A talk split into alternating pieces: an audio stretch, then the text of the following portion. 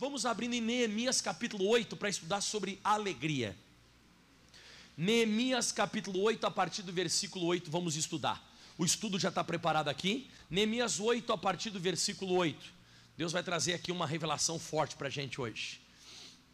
Eu quero provar para você que a pessoa que ela consegue, Deus consegue produzir alegria no coração dela é uma pessoa muito mais bem sucedida que as outras. Você vai entender. Então diz assim, ó, e leram o livro na lei de Deus, declarando e explicando o sentido, e faziam que lendo se entendesse. Isso aqui é o que eu tenho lutado a minha vida toda. A minha vida toda eu tenho lutado para isso, para que as pessoas elas possam entender o que eu prego.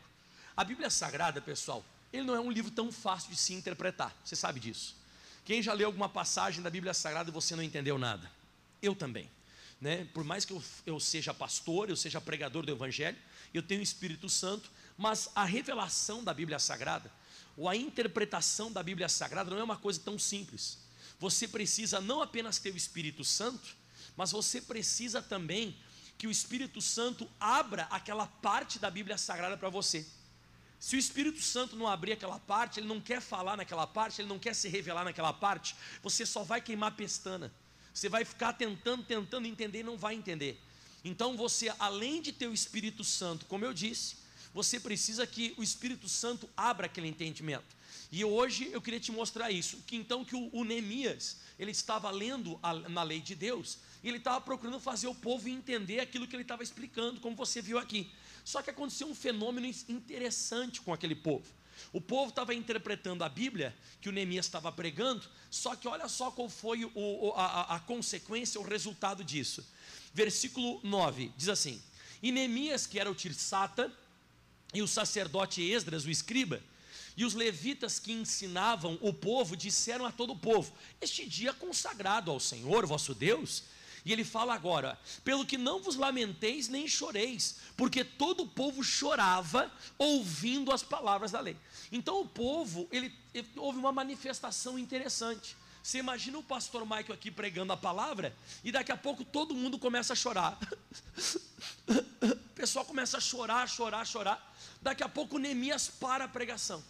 Ele para a pregação e ele vai entrar na matéria que hoje eu vou pregar sobre alegria. Ele fala o seguinte para todo o povo no versículo 10. E ele diz assim, ó, e disse-lhe mais, né? Que o povo estava chorando e tal. Aliás, versículo 9 ainda tem mais uma partezinha no final dele, né?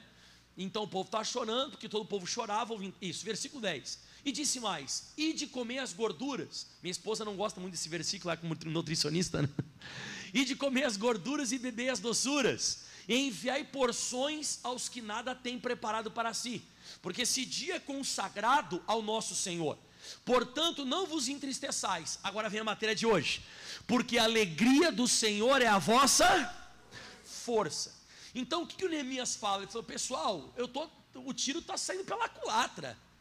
Eu estou pregando para vocês ficarem alegres e vocês estão chorando. Não pode chorar. A palavra de Deus tem que produzir alegria. E aí o Neemias explica o seguinte: que quando essa a, palavra é pregada e você entende e entra essa alegria no teu coração ao entender a Bíblia Sagrada, você fica forte.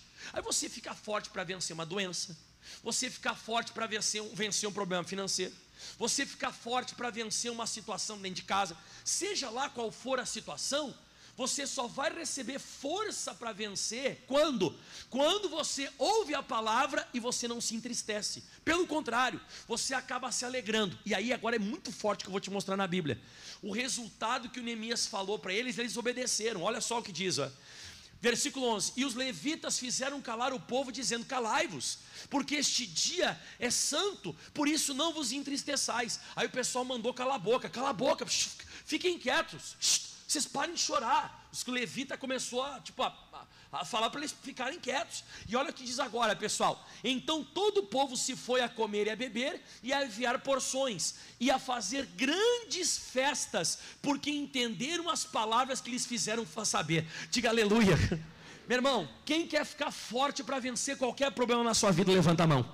Então saia daqui fazendo festa com aquilo que você entendeu. Saia daqui se alegrando. Você tem que sair da igreja dizendo: Eu entendi essa palavra hoje. Glória a Deus, que mensagem, que palavra. Jesus, obrigado por esse texto de Neemias. Obrigado por essa pregação de hoje. Se prepare, a força de Deus está com você para você vencer. Pastor, e se eu entro na igreja, escuto a pregação e não muda nada em mim? Eu entro da mesma forma que eu saí. Escutei a pregação, mas não mexeu comigo. Não me alegrou. Aquela mensagem não mudou a minha, tipo assim, o meu estado de espírito. Você ainda continua fraco. Se surgir qualquer situação, você vai sucumbir.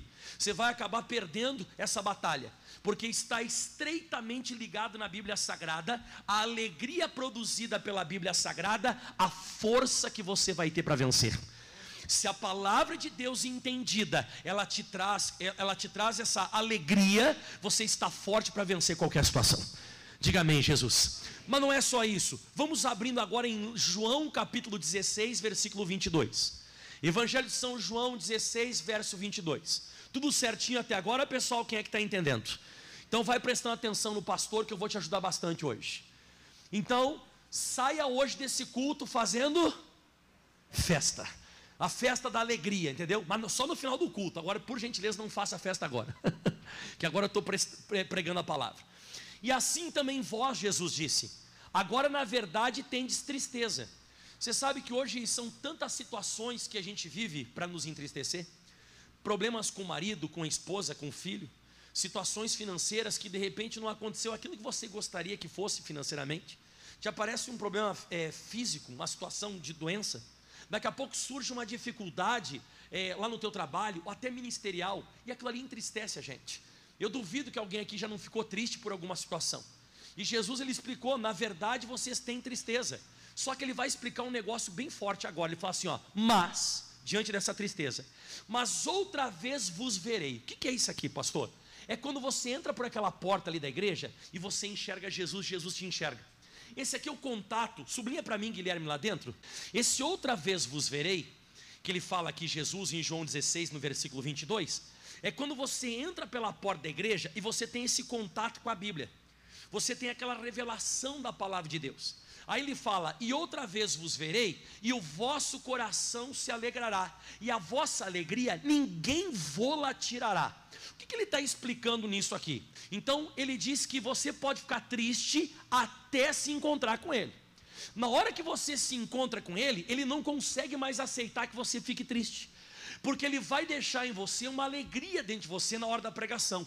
Isso já aconteceu várias vezes comigo, ou ao, ao ler a Bíblia Sagrada, ou a estudar a Bíblia Sagrada. Eu estou meditando, estou estudando a Bíblia, eu estou daqui a pouco escutando uma pregação, e vem aquele entendimento, e eu digo, glória a Deus, que palavra, que mensagem.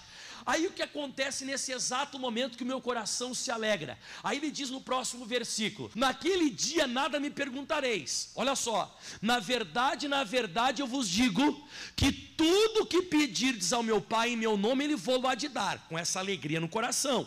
E ele fala agora, até agora nada pedisse em meu nome. Pedi e recebereis para que a vossa alegria se cumpra. Então, olha só agora. A alegria lá em Neemias, ela está relacionada à força que você tem para vencer. Aqui, a alegria Jesus relacionou à resposta de oração. Ou seja, não adianta eu orar triste. Eu já vi muita gente orando, até já em cultos que eu participei, não como pastor, mas teve cultos que eu participei como membro, que nem você, do lado de alguém, e eu já escutei pessoas orando assim: Senhor, o meu marido, Senhor, pessoa atrás de mim. Jesus me ajuda, não sei mais o que fazer. A pessoa está orando com ânimo, com alegria? Não, ela está orando com o quê? Não vai rolar. Não vai. Não vai porque eu conheço Jesus. E ele falou aqui que o que vai trazer resposta de oração para você é alegria. Olha a diferença, quer ver? Eu vou orar pelos dois casos do mesmo jeito, tá? Os dois casos. Senhor Jesus, a minha esposa está passando essa luta. Agora, mesma situação. Pai, a minha esposa está passando essa luta, mas agora eu vou usar o teu poder em nome de Jesus. Demônio, sai da vida dela. Tem diferença? É isso que eu estou falando. A gente está orando de vez em quando e não está tendo resposta. Não é por causa da oração, mas é pelo nosso estado de espírito. Tristeza não atrai, não atrai resposta divina. Primeiro que a tristeza te deixa fraco, a alegria te deixa forte. Segundo, a tristeza não traz resposta de oração, mas a alegria traz. Então, voltando novamente no verso 22, assim também vós agora na verdade tendes tristeza. Então Jesus disse: tem momentos que a gente vai ficar triste, mas ele diz assim: ó, mas outra vez vos verei. Quem está vendo Jesus agora na pregação? Você está entendendo ele? Outra vez vos verei, e o vosso coração se alegrará, e a vossa alegria ninguém vos la tirará. Nem o diabo tira agora essa resposta nem o diabo, nem demônio, nem doença, seja lá o que for, Deus colocou essa alegria no teu coração através da pregação da palavra, já era, irmão. Você pode pedir qualquer coisa ao Pai em nome de Jesus que Ele vai te conceder. Por quê? Eclesiastes 5:20, abre lá. Eclesiastes agora capítulo 5, verso 20. Vamos continuar mais um pouco aqui. Vamos lá porque não se lembrará muito dos dias da, da, sua vida. Agora a parte C do versículo. Porquanto Deus lhe responde na alegria do coração. Você vê que a resposta de Deus está na alegria do coração e não na tristeza. Então você tem que cuidar. Quando você está chateado, triste com alguma coisa, me perdoe, não fique chateado comigo que eu vou falar. Mas não adianta nem orar. Pastor, então vou fazer o que se eu estou triste? Você vai ler a Bíblia você vai meditar, você vai escutar uma pregação, até trocar a tristeza por. Pronto, aí pode entrar em oração. Aí você pode entrar em oração na alegria, que Ele vai cumprir a alegria no seu coração. Pegou isso aqui? Porque Deus responde, pode, pode ler lá, ó, porque Ele responde na alegria do coração, do seu coração, ok? Vamos pegar um exemplo que um dia eu acho que eu vou, quando eu for para a glória, lá para o céu, eu vou abraçar essa mulher e vou dizer assim: ó, olha quantas vezes eu preguei sobre você. a Ana, de novo, pastor, você vai pregar sobre a Ana? Meu irmão, a Ana tem várias faces. A Ana tem vários prismas. Você pode pegar a Ana e pregar ela de várias formas. 1 Samuel, capítulo 1, versículo 6. Ah, pastor, o senhor vai pregar da Ana. Eu não tenho problema de esterilidade. O senhor fica pregando sobre esterilidade. A Ana era estéreo, eu não sou estéreo. Quem é que te disse? Faz quantos anos você não ganha esse teu marido para Jesus? Você não está conseguindo gerar ele. Faz quanto tempo que essa doença está no teu corpo? Você é estéreo. Você não está conseguindo gerar cura. Faz quantos anos você luta pela tua estabilidade financeira e não vem? Você é igual a Ana. Você está passando uma luta que não consegue gerar. A gente pensa que a Ana é uma mulher estéril e deu. Não. A Ana representa toda pessoa que não consegue gerar. A pessoa não consegue gerar a conversão de alguém. Tem gente que não consegue gerar aquele emprego, não consegue gerar aquela causa na justiça. Você não está conseguindo dar luz àquela cura que você tanto deseja, ela não vem. A Ana representa todas as pessoas que não estão conseguindo vencer numa área. É isso que a Ana representa. E olha só como é que a Ana, o porquê que a Ana não vencia. 1 Samuel capítulo 1, verso 6. Mais um pouquinho sobre a matéria da alegria, né? E a sua competidora excessivamente a irritava para embravecer, porquanto o Senhor lhe tinha cerrado a madre. Então a Ana era uma mulher que, além de não ter filho, existia uma mulher, uma personalidade chamada Penina na Bíblia Sagrada, que ficava jogando na cara dela que ela era uma pessoa que ela não tinha é, capacidade de ter filhos. E você sabe que as pessoas de vez em quando cobram também, né? Você está indo nessa igreja e não acontece nada. Você vai nessa igreja e não fica curado nunca. O que você está fazendo nessa igreja? Olha a tua vida. Sempre tem isso para encher o saco, né? E a Bíblia diz aqui no versículo 7 que é, o intuito da competidora dela, da Penina, deu certo. Olha só, e assim fazia ele de ano em ano, quando ela subia à casa do Senhor. Você vê que o problema da Ana não era ir na igreja, ela tinha frequência. Eles tinham um costume de ano em ano subir à casa de Deus. A gente tem um costume de semana em semana. Tem gente que vive na igreja, irmão. Glória a Deus por isso, aleluia. Não sou contra. Eu luto para você vir. Mas de vez em quando o só vir à igreja não vai bastar, quer ver? Diz que ela subia de ano em ano à casa do Senhor, assim a outra irritava pelo que ela chorava e não comia. Então a Ana, um pouco, a Ana, um pouco antes de entrar na casa de Deus, ela já entrava chorando, já entrava chorando e triste que acontecia? Acabava lá a, a de adorar a Deus, acabava lá os sacrifícios que ele fazia na época, ela voltava para casa chorando.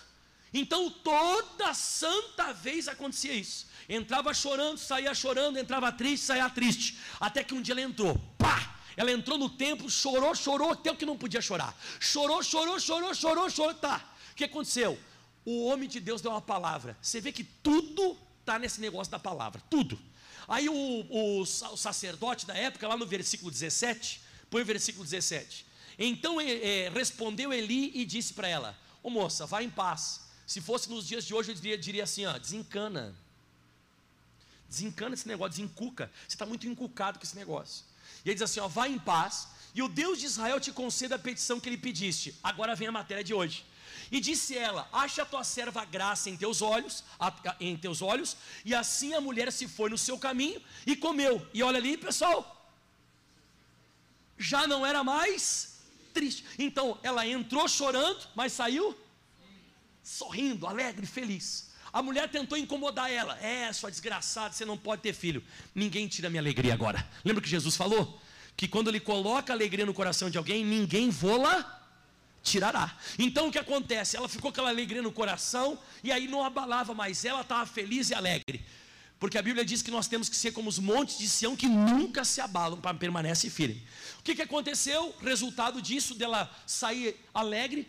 Uma vez na vida que aconteceu isso. Primeira vez que ela muda a tristeza pela alegria. Versículo 19.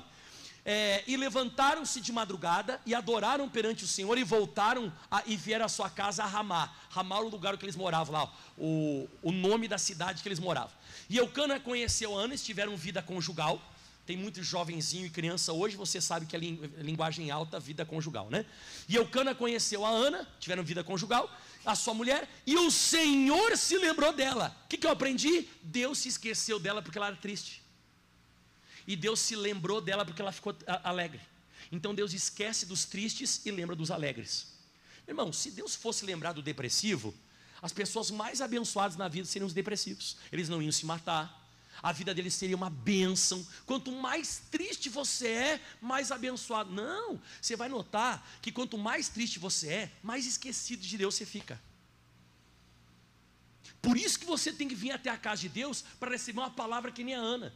Porque quando a Ana recebeu a palavra, ela ficou alegre e Deus lembrou dela. E olha só o que aconteceu no versículo 20. Vamos. E sucedeu que, passado algum tempo, Ana concebeu. Ela teve um filho. Mas o nome do filho, que hoje é forte, ó e o seu nome foi Samuel. Sabe o que significa Samuel? Porque dizia: O tenho pedido ao Senhor.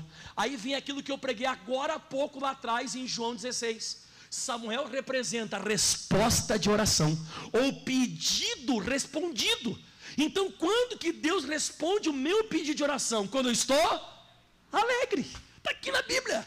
A Ana ficou animada. Quando a Ana se animou, Deus respondeu. Então, Deus tem um Samuel para você. Deus tem um Samuel para você quando você se animar.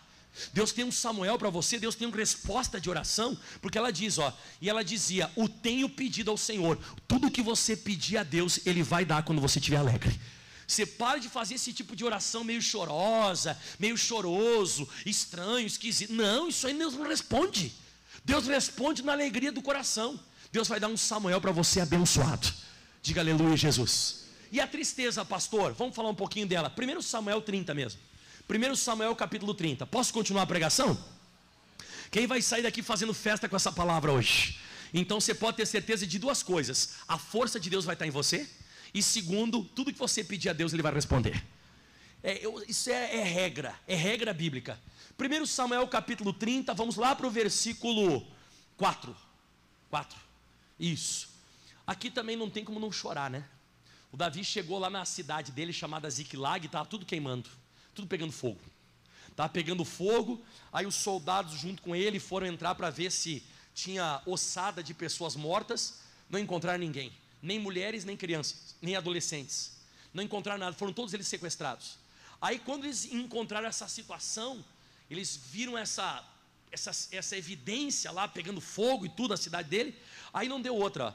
Então Davi e o povo que se achava com ele alçaram a voz e choraram, até que neles não houve mais força para chorar. Então você viu, a alegria do Senhor é a nossa, tá, e, a, e o choro tira a força. Então quando ele olhou a cidade pegando fogo, começou a chorar, perdeu a força. E aí quando você perde a força, olha para o pastor Mike aqui, ó, você não fica bem de cabeça. Toda vez que você está fraco, você chora, chora, chora, você vai ficar abalado mentalmente. Porque logo depois que eles choraram, até não ter mais força para chorar, olha o que diz o versículo 6 agora. 6. E Davi muito se angustiou. Então, quando você chora muito, você perde a força e fica angustiado. Angustiado é aquele babu, buraco que tem dentro de você, aquele negócio parece um aperto, parece que tem uma, alguém metendo a mão lá dentro e apertando. Você se sente esquisito e mal. Então, Davi muito se angustiou porque o povo falava em apedrejá-lo, viu só?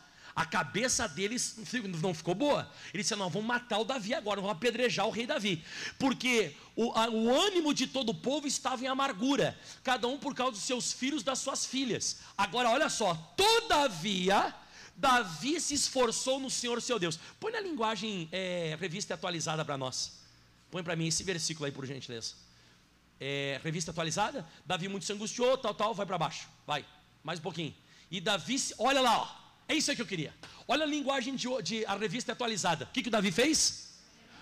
Irmão, se ele não se reanima, ele é apedrejado.